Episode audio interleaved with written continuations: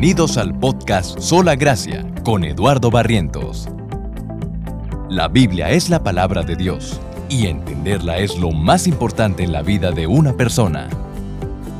En este programa, Eduardo expondrá una porción de las Sagradas Escrituras y veremos cuál es su significado y la importancia que tiene para nuestras vidas. Lo invito a tomar una Biblia y acompañarnos.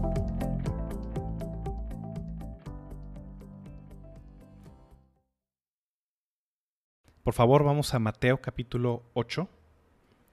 Voy a leer dos pasajes esta tarde.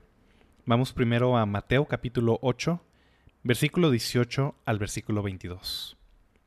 Ese es el pasaje que vamos a estudiar esta tarde. Mateo capítulo 8, versículo 18 al versículo 22. Dice de esta manera. Viendo Jesús una multitud a su alrededor, dio orden de pasar al otro lado del mar. Y un escriba se acercó y le dijo, Maestro, te seguiré donde quiera que vayas. Jesús le respondió, Las zorras tienen madrigueras y las aves del cielo unidos, pero el Hijo del Hombre no tiene dónde recostar la cabeza. Otro de los discípulos le dijo, Señor, permíteme que vaya primero y entierre a mi Padre. Pero Jesús le contestó, Ven tras mí y deja que los muertos entierren a sus muertos. Voy a leer también Lucas capítulo 9, versículos 57 al 62. Es el pasaje paralelo que está en el Evangelio de Lucas, Lucas capítulo 9, versículos 57 al 62. Dice así. Mientras ellos iban por el camino, uno le dijo, Te seguiré a donde quiera que vayas. Las zorras tienen madrigueras y las aves del cielo tienen nidos, le dijo Jesús, pero el Hijo del Hombre no tiene dónde recostar la cabeza. A otro le dijo, ven tras mí.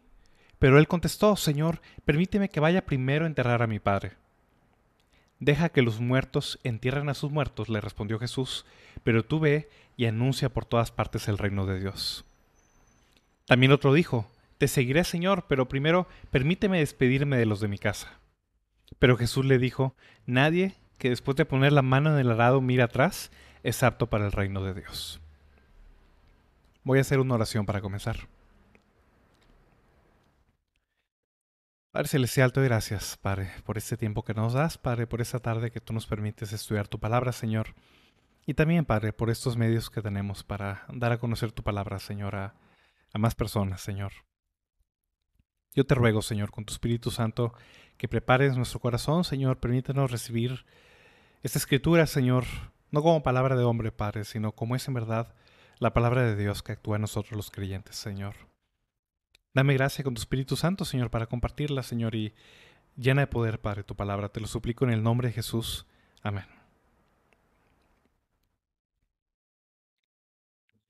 Una de las preguntas más importantes que nos podemos hacer y que tenemos que hacernos al momento de leer los evangelios es la pregunta de qué significa seguir a Jesús. ¿Qué implica ser cristiano? ¿Qué costo tiene? ¿Qué cambia o qué implicaciones va a tener para nuestra vida? ¿Por qué pregunto esto? Si recuerdan, hace unos meses en, México fueron las elecciones intermedias, elegimos diputados, algunos estados elegimos gobernador y cada elección, que en nuestro caso cada tres años es prácticamente lo mismo, se repite, en cada elección entendemos que la democracia consiste en un concurso de popularidad, básicamente. Cada candidato se presenta a sí mismo, habla de las maravillas acerca de su persona, acerca de lo inteligente que es su política, su plan, eh, su sistema, sus propuestas, etc. Trata de convencer a la mayor cantidad de gente posible, aún y somos conscientes de que muchas veces con engaños o con medias verdades o prometiendo cosas que sabemos que son imposibles de cumplir, pero ellos eh, como bien dice el dicho, prometer no empobrece, entonces prometen y tratan de abarcar o convencer a la mayor cantidad de personas posible y eventualmente la persona que convenza a más cantidad de población es la que termina ganando. Así es como funciona la democracia. Eso tiene sus pros y tiene sus contras. Pero ¿a dónde voy con esto? Hay veces donde pensamos que el evangelismo, que la evangelización es similar a la democracia o a una campaña política. A veces tratamos de persuadir a las personas de manera directa o de manera indirecta, a veces sutilmente o a veces no tan sutilmente, pero a veces pensamos que evangelizar se trata de hacer a Cristo lo más popular posible, lo más, em, vamos a llamarlo, marketeable, por así decirlo, que las personas lo puedan recibir, aceptar, que haya popularidad, por así decirlo, tras el nombre de Jesús, y tratar de convencer a las personas, por cualquier medio, que sigan a Cristo. A veces podemos pensar que el evangelismo consiste en eso, básicamente en un concurso de popularidad donde tratamos de hacer a Jesús lo más popular posible, para que las personas lo acepten, eh, lo sigan, sean salvas, y eso no necesariamente es algo malo, no necesariamente significa que sea hecho con una mala intención o que tenga un mal propósito. Deseamos que las personas se conviertan, deseamos que las personas se salven, y la única manera en que las personas se van a salvar es aceptando al Señor Jesucristo. Entonces, por ese lado no está mal, en absoluto. Pero al leer los evangelios y al leer esas secciones que acabo de, leer hace unos minutos, hay algo que nos puede parecer extraño. Pareciera que Jesús tiene una táctica diferente a lo que nosotros quizás estemos haciendo hoy en día. Cada vez que vemos a Jesús en estas interacciones con posibles seguidores o candidatos a discípulos, vemos que Jesús o pareciera que Jesús, en lugar de tratar de atraerlos o tratar de convencerlos este, con cualquier tipo de argumentos o tratar de jalar el mayor número de gente posible para su, plan eh, o, su propósito, pareciera que Jesús hace todo lo opuesto. Al leer estos pasajes, pareciera que Jesús, en lugar de tratar de atraer a las personas, parece que está tratando de repelerlas espantarlas prácticamente, este, para que no lo sigan. Y es algo que nos puede parecer absolutamente extraño. No significa, o, o no me refiero, a que Jesús estuviera rechazando personas. De hecho, todo lo contrario. Jesús dijo en el Evangelio de Juan que todo aquel que viene a Él, Jesús no le echa fuera. Jesús no era un elitista, ¿no? no es que él esté buscando rechazar personas o que esté buscando este, formar un club privado donde nada más ciertas personas privilegiadas puedan pertenecer a él. Pero claramente Jesús, cuando recibía personas que estaban dispuestas a seguirlo, claramente en vez de recibirlas entusiastamente y, de eh, ese mismo instante eh, hacerlas parte de su grupo de discípulos, primero Jesús les marcaba un alto y le respondía o les daba advertencias, vamos a llamarlo, acerca de qué implicaba, cuál era el costo que ellos tenían que considerar antes de acudir con Jesús. ¿Por qué hacía esto? ¿Qué, ¿Qué, era lo que Jesús estaba tratando de dar a entender o de hacer? Cuando Jesús comenzó su ministerio público, él iba enseñando, predicando, sanando personas lo vemos en Mateo capítulo 4 y, lo voy a leer constantemente, siempre es muy relevante para lo que estamos estudiando. Dice Mateo 4, versículo 23 al 25.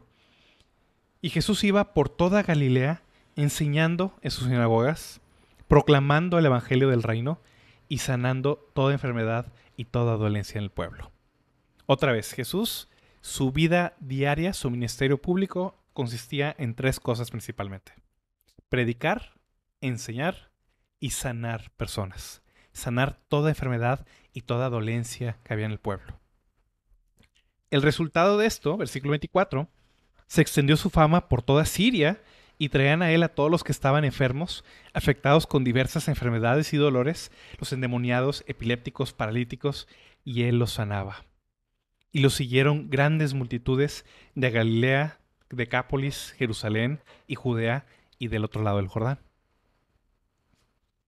Jesús va predicando, proclamando el Evangelio del reino de Dios, enseñando con una autoridad que el pueblo jamás había visto anteriormente y sanando toda enfermedad y toda dolencia que había en la población. Era normal, era de esperarse que grandes multitudes lo empezaran a seguir. Ah, nos menciona el Evangelio de Mateo que lo seguían multitudes de Galilea, algunos desde Judea, de Jerusalén, del otro lado del Jordán, de Decápolis, de ciudades eh, que no eran judías, que eran gentiles, empezaban las personas a buscar, a seguir a Jesús. Eso es algo normal, eso es algo esperado, por razones obvias. Lo que Jesús estaba haciendo era algo completamente fuera de lo común. Y de esas multitudes, de esas grandes eh, masas de personas que venían para escucharlo, para estar con él, para ser sanadas de sus enfermedades y dolores, etc., es normal y es obvio que hubiera personas entusiastas, personas eh, emocionadas, personas responsivas al mensaje de Jesús y que quisieran seguirlo. Es algo absolutamente normal. El Evangelio de Mateo y el Evangelio de Lucas nos presentan tres ejemplos. En el Evangelio de Lucas vienen tres hombres, en el Evangelio de Mateo nada más se menciona a dos, pero realmente eran casos, o, lo que nos presenta Mateo y Lucas no es exhaustivo, no eran las únicas personas que se acercaron con Jesús buscando seguirlo. Probablemente los evangelistas nada más están tomando ejemplos anecdóticos para darnos a entender precisamente la respuesta que las personas tenían hacia Cristo. Sin embargo, en cada una de estas ocasiones, y lo vemos en el Evangelio de Mateo, en estos dos hombres que, nos presenta Mateo, que se acercan a Jesús buscando seguirlo o teniendo la oportunidad de seguirlo, Jesús trata con ellos y Jesús muestra o Jesús les trata de advertir precisamente qué es lo que implica ser un discípulo de Cristo. ¿Qué es lo que implica seguir a Jesús? Jesús les da a entender que seguirlo a, Él, que ser sus discípulos, no era algo superficial, no era algo pasajero, no iba a ser algo cómodo y no podía tener una prioridad secundaria.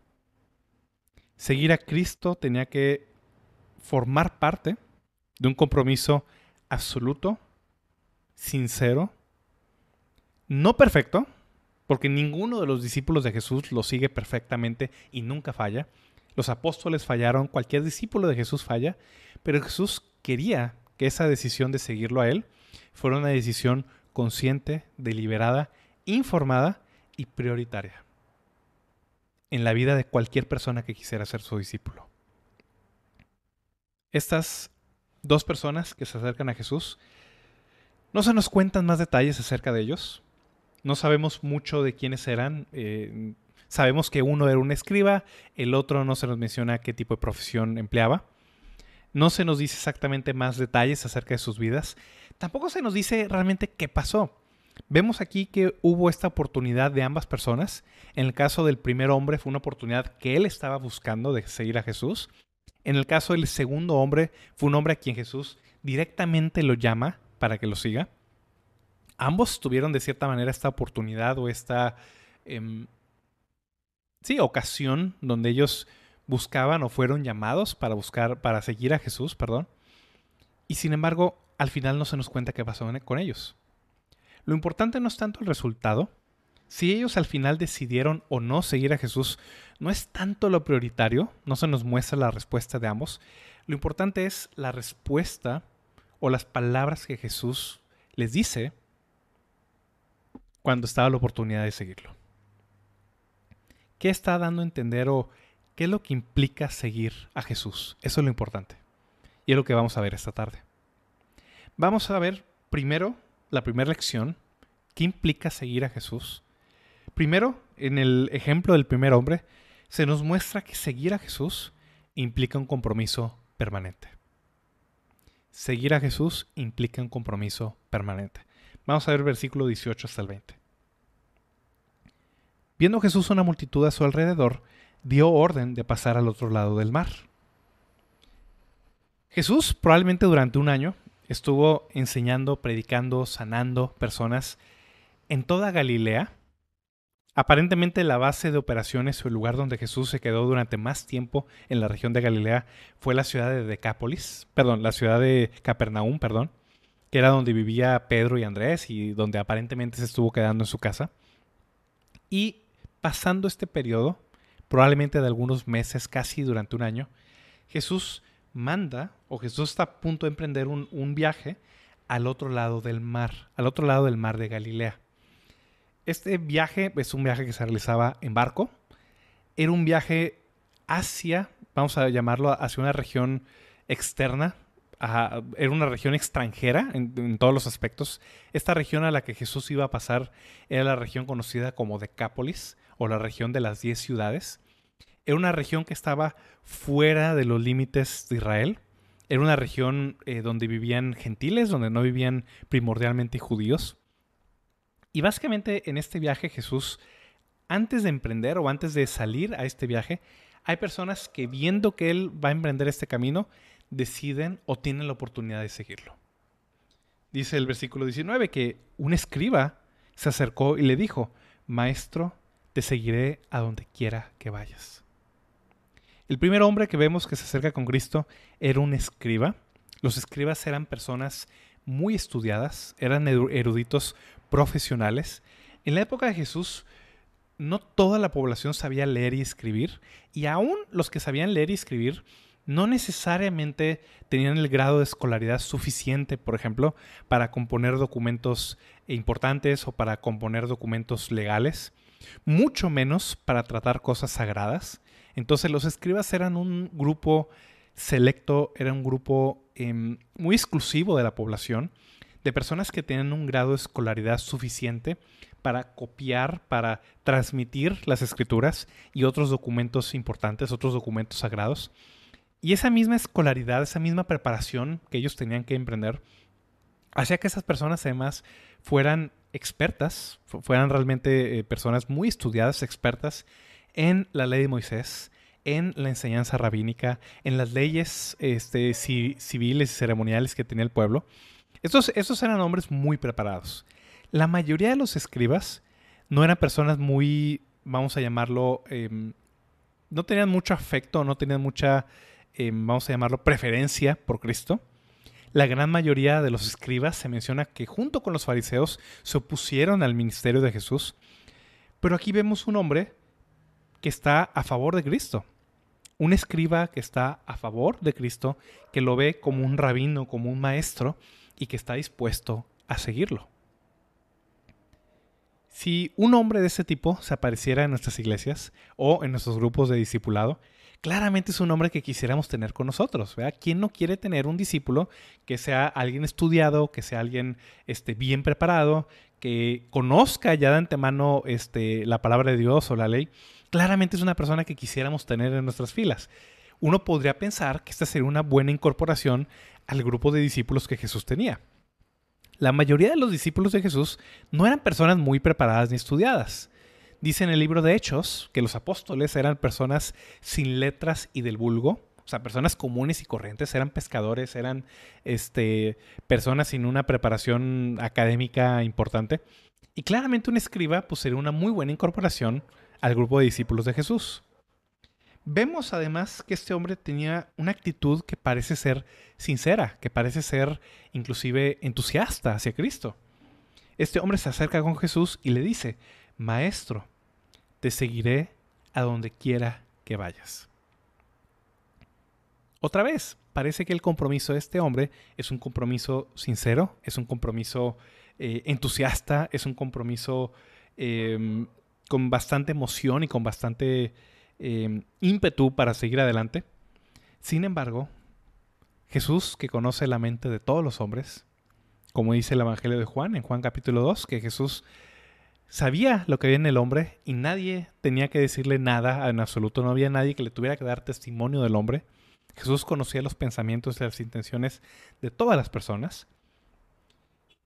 Y cuando este hombre se acerca con este entusiasmo, con esta emoción, diciéndole, Maestro, te seguiré a donde quiera que vayas, uno puede pensar que Jesús le diría, perfecto, empaca tus cosas, nos vamos de una vez. Sin embargo, Jesús hace una pausa y le responde o le hace una advertencia a este hombre acerca del tipo de vida que Jesús mismo llevaba. Dice el versículo 20.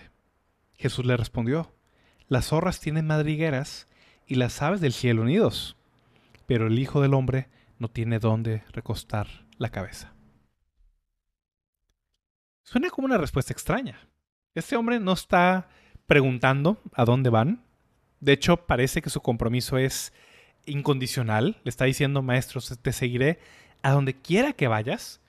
Uno podría dar por sentado, ¿no? Que, que esta persona está preparada para lo que venga. Pero Jesús, conociendo los pensamientos de esta persona, y conociendo el ministerio y el tipo de vida que él está emprendiendo, que él está llevando, tiene que advertir a este hombre que lo que está a punto de sumarse, o este compromiso para ser un discípulo, no es quizás lo que este hombre está pensando. Jesús, al ir al otro lado del mar, a esta región de Decápolis, a esta región extranjera, no está yendo de vacaciones, no era un viaje seguro, o sea, no, era un viaje eh, hospitable, no era una región, este, vamos a llamarlo familiar o segura para un judío. Adicionalmente, o sea, más allá de este viaje que Jesús estaba emprendiendo, la vida del Señor Jesucristo fue caracterizada por pobreza, por escasez, por dependencia de Dios. El Señor Jesucristo no poseía nada más que la ropa que tenía. Él y el grupo de discípulos tenían una bolsa con dinero que otras personas donaban precisamente para que ellos pudieran mantener, para que ellos pudieran comer. Pero Jesús no tenía ningún tipo de seguridad económica en absoluto ser un discípulo de Jesús, y es lo que estaba dándole a entender este hombre, no implicaba tener prestigio, no era un llamado a tener una vida de comodidad, no era un llamado a tener una vida de riqueza, en absoluto. Jesús le advierte a este hombre, las zorras tienen madrigueras y las aves del cielo tienen nidos. Aún los animales este, salvajes, los animales del bosque o del campo, tienen quizás un lugar donde protegerse, pero Jesús le dice, el Hijo del Hombre no tiene dónde recostar la cabeza. No hay ninguna seguridad en lo que estoy haciendo. Y no prometo ninguna seguridad tampoco para ti. Uno puede decir, bueno, ¿y esto qué tiene de importante o qué tiene de relevante para nosotros? Gracias a Dios, la mayoría de nosotros sí tenemos un techo donde vivir. Y hasta más. El hecho que esté compartiendo, transmitiendo esto a través del Internet y que ustedes estén viendo esto a través del Internet, claramente implica que tienen más eh, que un techo y más que comer. Eso no, no, no me queda ninguna duda. De otra manera no podrán estar viendo esa predicación. No significa que seguir a Cristo implique que todos tengamos que hacer un voto de pobreza, este, como el que hacían algunos monjes antiguos que dejaban todo, vendían todas sus propiedades y se iban a vivir este, algunos de ermitaños en alguna montaña este, a comer chapulines o comer insectos en, en el monte. No, no es lo que Jesús nos está llamando, no es lo que Jesús implica necesariamente para todos nosotros. Lo que Jesús está advirtiendo es contra aquellas personas que tienen la expectativa que ser cristiano o que seguir a Cristo implica una vida cómoda, una vida respetable, una vida aceptable, una vida sin preocupación o con la comodidad que nosotros quizás estemos buscando o, o, que tengamos la expectativa para nuestras vidas. Hay veces donde nosotros al momento de hacer evangelismo, malamente, a veces cristianos bien intencionados, pero de una mala manera, prometen a las personas diciéndoles que ser cristiano va a resolver todos sus problemas, hay veces donde las personas están sufriendo algún tipo de enfermedad o algún tipo de eh, escasez o algún tipo de dificultad, problemas maritales o problemas con la familia. Y a veces malamente las personas les dicen, bueno, si tú te conviertes en, a, a Cristo, si tú te haces cristiano, todos tus problemas se van a ir inmediatamente. La realidad es que no, y al contrario, muchas veces vienen problemas nuevos y problemas diferentes por seguir a Jesús. Jesús le hizo conocer a sus discípulos dice, dice Jesús, yo he venido no para traer paz a esta tierra, sino para traer espada y traer división entre los padres y los hijos, entre la nuera y su suegra, etcétera, entre los mismos hermanos. Jesús le advierte a sus discípulos que seguirlo a él implica probablemente meterse en más dificultades aún de las que ellos ya, ya tenían o ya poseían. Este escriba seguramente estaba pensando de que, bueno, si sigo a este rabino, este maestro asombroso, pues voy a tener una vida de prestigio, probablemente viene para mí después una posición de autoridad, alguna posición respetable entre el pueblo, pero Jesús le da a conocer que su vida y la vida de todos aquellos que lo van a seguir no implica, no hay una promesa de comodidad, de respeto, de autoridad o ni siquiera de una almohada donde dormir el Hijo del Hombre no tenía dónde recostar la cabeza. Esta primera advertencia que Jesús le hace a este hombre también es una advertencia para nosotros. Seguir a Cristo es un compromiso permanente, no son vacaciones, no hay periodo de prueba, Aquí no hay muestra gratis o le devolvemos su dinero. Eso no existe en el cristianismo. Cualquier persona que esté dispuesta a seguir a Jesús tiene que entender que es un compromiso, que es algo que va a transformar toda su vida, de manera total, de manera permanente. No significa que todos los que sigamos a Cristo seamos perfectos o que la perfección sea un, requisito para seguir a Cristo. Ninguno de sus discípulos fue perfecto, no lo somos en absoluto. Pero seguir a Cristo implica un compromiso perpetuo. No es algo temporal, no es una mera salida, este, un periodo de prueba. Implica la devoción absoluta en nuestras vidas. De manera total y de manera permanente. ¿Qué pasó con este hombre? No lo sabemos. Mateo no menciona nada acerca de él. Lucas no menciona nada acerca de él tampoco. Quizás podríamos implicar que este hombre, al conocer la situación genuina, la situación eh, sincera que Jesús le está comentando, seguramente decidió no seguir a Cristo. No lo sabemos. Este segundo hombre que se presenta con Jesús lo vemos del versículo 21 hasta el versículo 22. Dice Mateo 8, 21. Otro de los discípulos le dijo, Señor, permíteme que vaya primero y entierre a mi padre. Pero Jesús le contestó, ven tras mí y deja que los muertos entierren a sus muertos.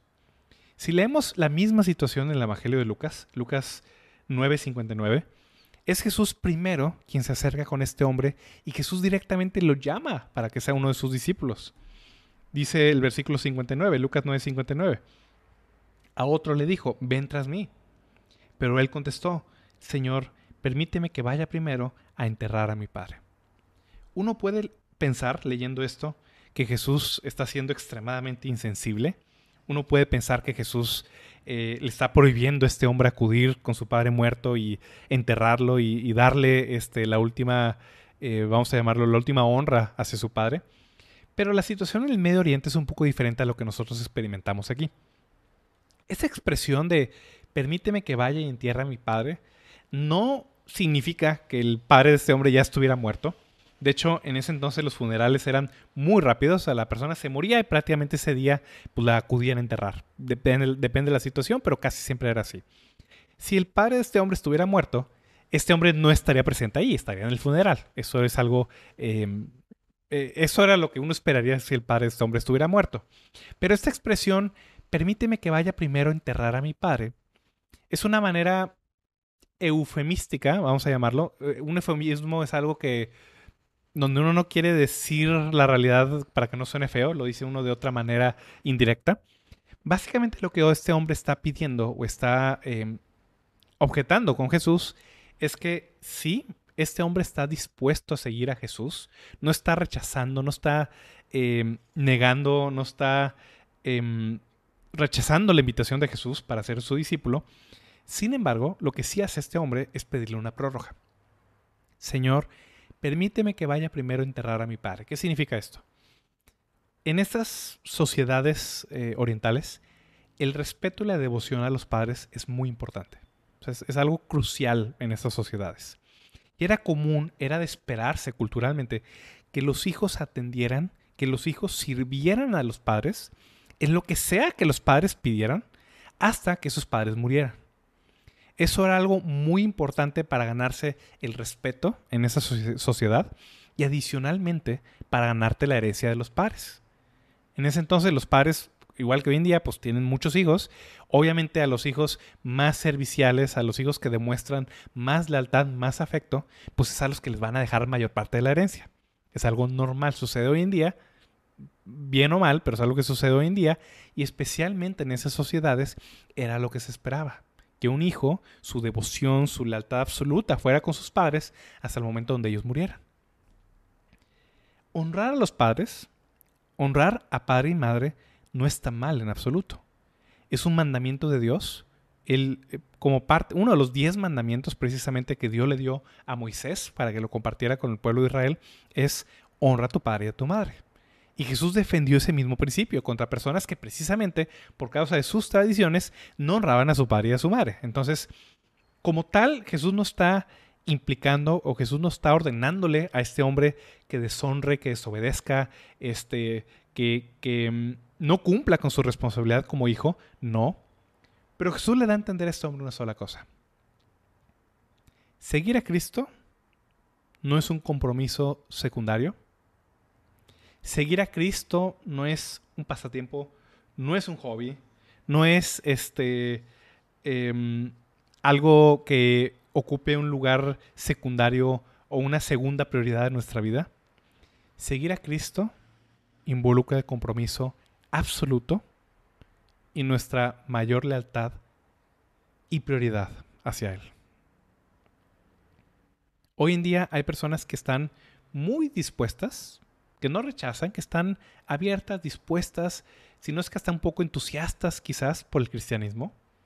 Escuchan las buenas nuevas de salvación, escuchan el mensaje del Evangelio y están dispuestos, claramente no hay enemistad en ellos, no hay un rechazo necesariamente hacia Cristo, pero cada vez que el Evangelio produce algún tipo de conflicto en sus vidas, alguna decisión, alguna disyuntiva que ellos tengan que tomar, siempre deciden elegir cualquier otra cosa primero que Cristo.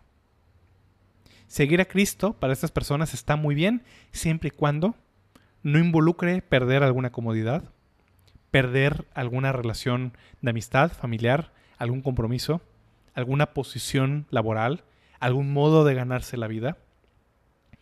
Estas personas están dispuestas, están em, simpatizan con Cristo y sin embargo no están dispuestas a que Cristo tome el primer lugar en sus vidas. Lo que Cristo le advierte a este hombre y nos advierte a nosotros es que seguir a Cristo no es un pasatiempo, no es algo secundario, es la primera, la mayor prioridad que podemos tener en nuestra vida.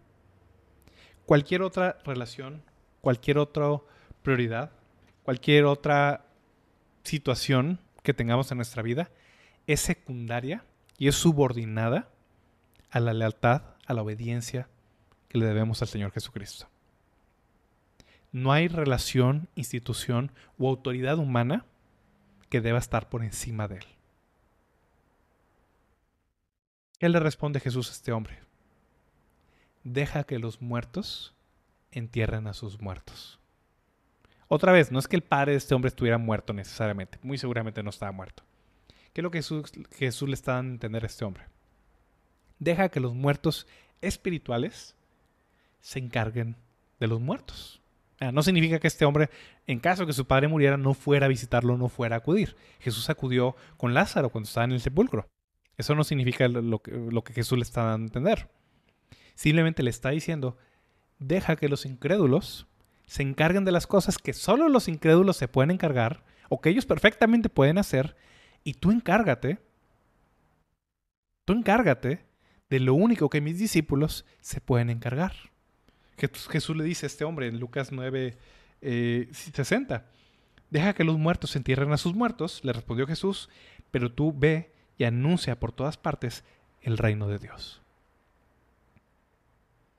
Básicamente Jesús le dice a este hombre, mira, tú puedes dejar que tus hermanos, que tu madre, que tus familiares se encarguen de todo lo demás.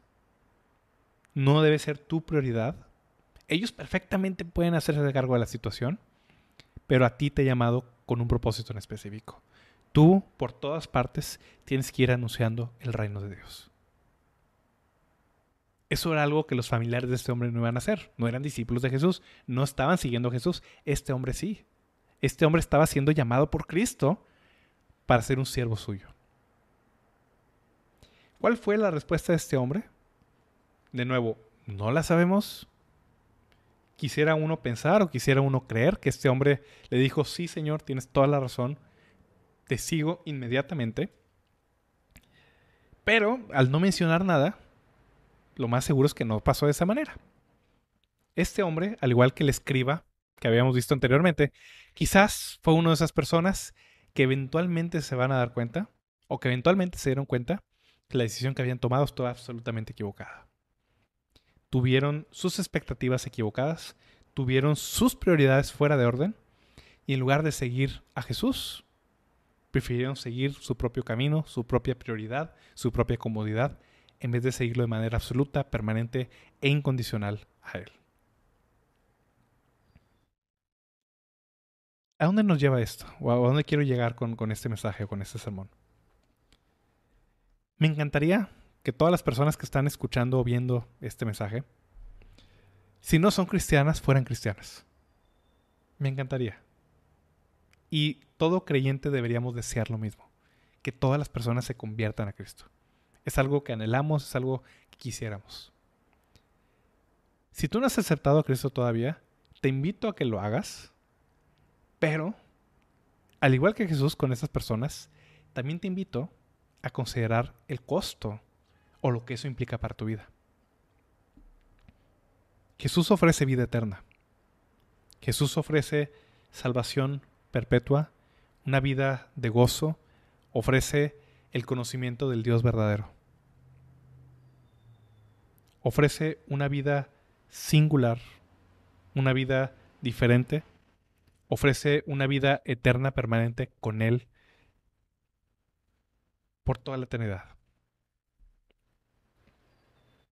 Pero nunca, jamás, Jesús la ha ofrecido con engaños. Jesús de manera frontal, de manera directa, ha advertido a sus discípulos lo que implica seguirlo a Él. Más adelante, en Mateo 16, versículo 24,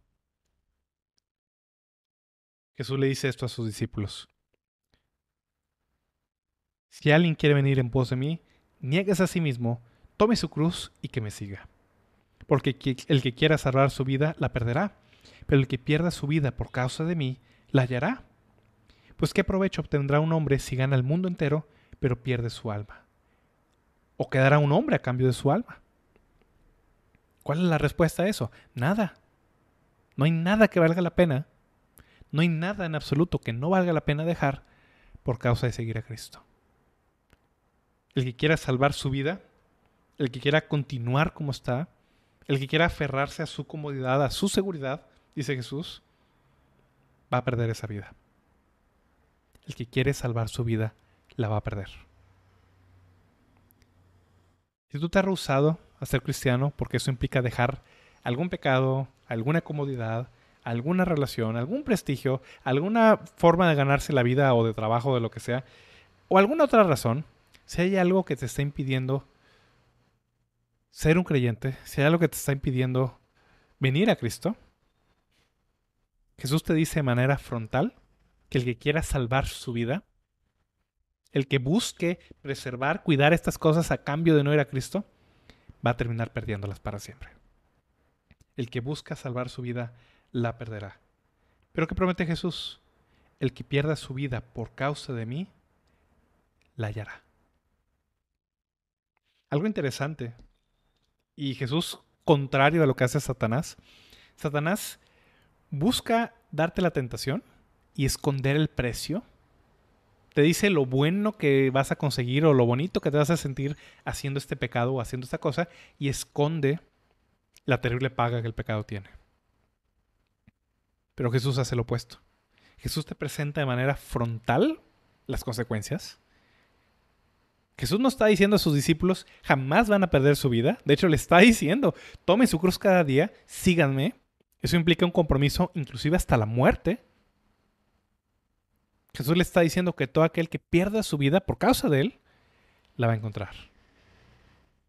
Más adelante Jesús dice, Juan 12, versículo 24. En verdad les digo que si el grano de trigo no cae en tierra y muere, queda solo. Pero si muere, produce mucho fruto. El que ama su vida la pierde, y el que aborrece su vida en este mundo la conservará para vida eterna. Si alguien me sirve, que me siga, y donde yo estoy, allí también estará mi servidor. Si alguien me sirve, el Padre lo honrará. Cristo está prometiendo salvación perpetua, eterna, perfecta para todos aquellos que le siguen este compromiso, este seguir a Jesús, no es algo temporal, no es algo superficial, no es algo secundario. Tiene que ser tu prioridad absoluta, perfecta, permanente. Solo entonces aquellos que pierden su vida por causa de Él la van a encontrar. Voy a hacer una oración para terminar. Padre Celestial, te gracias, Padre, por tu palabra, Señor. Y gracias también, Padre, aún por las palabras difíciles de Jesús, Señor. Sabemos, Padre, o ahora estamos enterados, Señor, que sí, el costo puede ser mucho, Señor, puede inclusive costar nuestra propia vida, Señor. Pero también entendemos, Señor, que vale la pena, Señor. Cristo vale la pena, Señor. Yo te pido, Padre, por aquellas personas que están escuchando, que están viendo este mensaje, Señor. Quizás algunos, Señor, sean verdaderos discípulos, Señor, y sean eh, creyentes genuinos, Señor. Espero que la mayoría sí lo sea, Padre. Pero si hay alguien, Padre, que todavía no te ha entregado su vida, Señor. O que quizás, Padre, como estos hombres están en esa disyuntiva, Señor, y están pensando, considerando las opciones, Señor. Permite, Padre, por tu Espíritu Santo, Señor, que puedan entender lo que implica seguir a Cristo, Señor, pero también la la gran ganancia, Señor, que Jesús ofrece para todos aquellos que están en Él. Yo te ruego, Padre, que pues seas con nosotros, Padre, y nos bendigas esta tarde en el nombre de Jesús. Amén.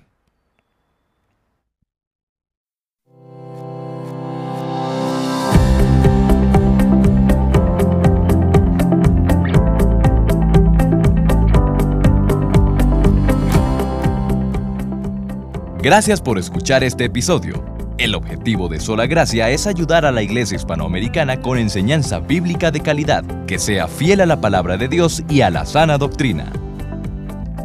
Si este programa te fue de bendición, puedes compartirlo a tus amigos, familiares o compañeros de trabajo a través de WhatsApp, Twitter o Facebook. Que Dios los bendiga.